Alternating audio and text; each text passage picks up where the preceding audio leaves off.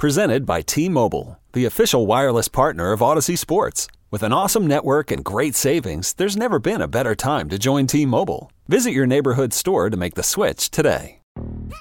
Yo, Trey. Kevin, what's up, man? You know, I've been thinking, what would have happened if the NBA never vetoes the Chris Paul trade to the Lakers and we get CP3 in the same backcourt as Kobe in LA? Well, you get a very happy Jack Nicholson for sure. And the Lakers probably win a bunch more championships. CP3 finally gets a ring or two or three, and the Kardashian empire is forever altered. What did you just say? Hey, everybody, I'm Trey Wingo. And I'm Kevin Frazier, and we're teaming up on a new weekly sports podcast from Wondery, Alternate Routes. As former Sports Center anchors and current sports obsessives, we're consumed by all the what if questions that make being a sports fan so excruciatingly fun. If you're like us, then you also live and die on the fallout from every drop pass. Or play call. Each week on Alternate Routes, we'll take a flashpoint in sports, break down what actually happened, then explore every alternate scenario and the ripple effects it would have caused. Follow Alternate Routes on the Wondery app or wherever you get your podcasts. You can listen early and ad-free right now by joining Wondery Plus.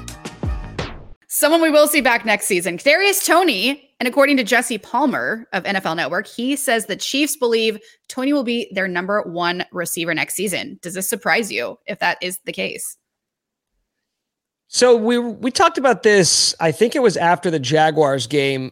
I don't know who it was during the. Oh, it was Louis Riddick. Louis Riddick on the ESPN broadcast. No, it was during the Raiders game, the last regular season game, when he mm-hmm. said that they think that Kadarius Toney can be a number one by the end of the year. The end of the year, only a month. Like we were in January when he said that, and I think we talked about it on the show. The idea that if yeah. if Louis Riddick is saying that, that means that he's talked to somebody, right? That means that somebody said that to him, wanting it to get out. GMs play these games all the time, right? It's negotiating. It's trying to manufacture leverage to say, hey, hey, Juju, you want $20 million? We don't need to give you 20. And also, don't try to play hardball with us because we love the guys we already have. With or without you, we feel good.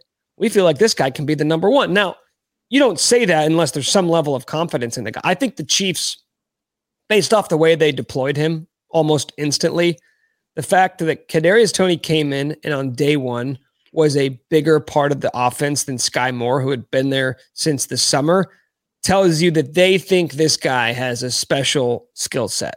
And we mm-hmm. saw it. He looks, I would say this. We always talk about production. And Juju has had really productive seasons. His second year in the league, he went over a thousand yards, and you say, "Oh, that's the those are the n- numbers of a number one receiver." But when we talk about number one receivers, we're talking about specific skill sets, and really it's guys who can do everything. Juju's great, but he is an over the middle possession receiver who is going to gobble up yardage. He's like an innings eater in baseball. He's not your ace. He doesn't have six pitches in his arsenal, but he has two that he does really well, and he's going to be really effective on most nights. But Juju's not a guy beating you downfield for 60 yards. He's not going over the top making highlight plays. He's not making three guys miss on his way to the end zone. Those are what number one receivers do. That's what Ja'Marr Chase does. That's what Justin Jefferson does. That's what Stefon Diggs and Davante Adams do and Tyreek Hill does. That'll never be Juju. I think the Chiefs are optimistic that eventually Kadarius can show you glimpses of that. Now, he'll, he'll never be on the level of those elite, elite players, but I feel like the Chiefs view his skill set as being more likely to be of that ilk than Juju is.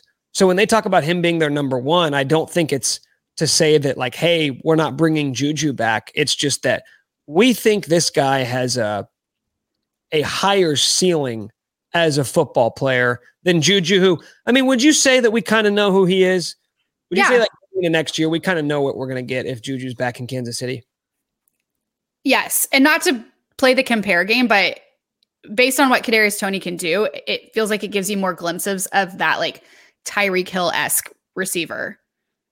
Turn on the jets, do crazy things. It just looks different. It yeah. just looks different, especially after the catch. Like that's the really exciting part with Kadarius is they didn't have him running a super complex route tree this season.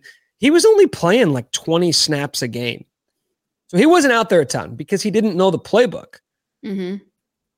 I'm guessing they're looking at that saying, okay, well, what if we get him for a full off season and he gets to work out with Pat all summer and he gets to study this playbook and then we can really use him the way that we want to. We can throw him all over the field. We can put him in advantageous situations.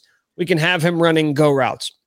We can have him working the sidelines. We can have him working at the line of scrimmage. Like just doing the things that Andy Reid does. He he takes these pieces and like this chess wizard, he's moving them all over the board and constantly having you figure out how you're going to counterattack. Toney's a special, special athlete. There's a reason why he was drafted 21st overall just a season ago. And I think they feel like they got a number one pick. Like they feel like they got a first round pick from the Giants who just, for whatever reason, could not figure out how to use this dude. And I think that's exciting. Like if they're excited about a guy, I have no choice but to get a little excited. If they think this dude's going to be special, who am I to sit here and be like, I don't know, I don't quite see it. This Kadarius Toney guy. Well, and especially now that we know that didn't Brett Veach want to draft him? Yeah, but So- the, I mean, the Chiefs just didn't. They weren't in a position to do it. They didn't. That was the year after they they had drafted. Shoot, who did they draft in 2021? Oh, it was Nick Bolton. They didn't have that first round pick because they had given it up for Also a great pick. yes. Yeah, he went he went 21st overall, and the Chiefs' first pick wasn't until pick 58. okay. They were in no sense. position to to grab Toney. Got but they it. got him, but then they get him a year got him later now. for a conditional third round pick and a sixth round pick. That is highway robbery. When Brett Veach has an eye on someone and does anything to get them, I'm not going to doubt him what they can do on the field. He knows something we don't. So just going to roll with it. And then you know what? You know what's so cool about it is Brett Veach is not a coach. He's not a play designer. He's not a play caller. The fact that he'll like it takes a really special relationship, like an unspoken relationship, really between a, a GM and a coach, for him to look at a player and be like, "Wow, I love this guy's skill set. I would love to see how he fits in our offense." Isn't able to get a draft because you're positioned to. The next year, all of a sudden, you feel like he's available you go out and you and you basically take the tape and you show it to your coach and you say, "What do you think?" And he's like, "Yep." You get the deal done and then you basically just hand him over to the coach who deploys him in a way that gets more out of him in half a season than the Giants were able to get out of him in a season and a half. That's I mean, eh, there, there's not many situations like that around the NFL where a GM sees the roster construction and then you hand him over to the coach who knows the perfect way to deploy him on the field. It's just it's awesome to watch that stuff happen. I was sad about the Frank Clark stuff, but this stuff gets me excited. That's the thing. Like you're right, like nobody will ever take Frank Clark's spot. But what if I told you the trade-off is that 2 years from now we're talking about Kadarius Toney being the super special player who has a great relationship with Patrick Mahomes.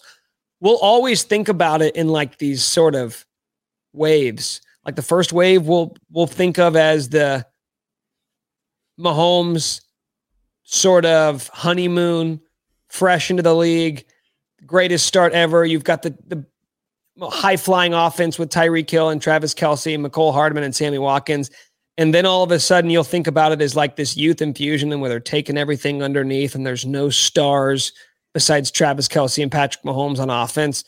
Like wave three might be these guys like Kadarius Toney and who knows what's going to happen with Skyy Moore sort of budding into like legit pros, which that could be a very fun chapter of this Mahomes era in Kansas City. Buckle up, Chiefs fans. We're in for a treat.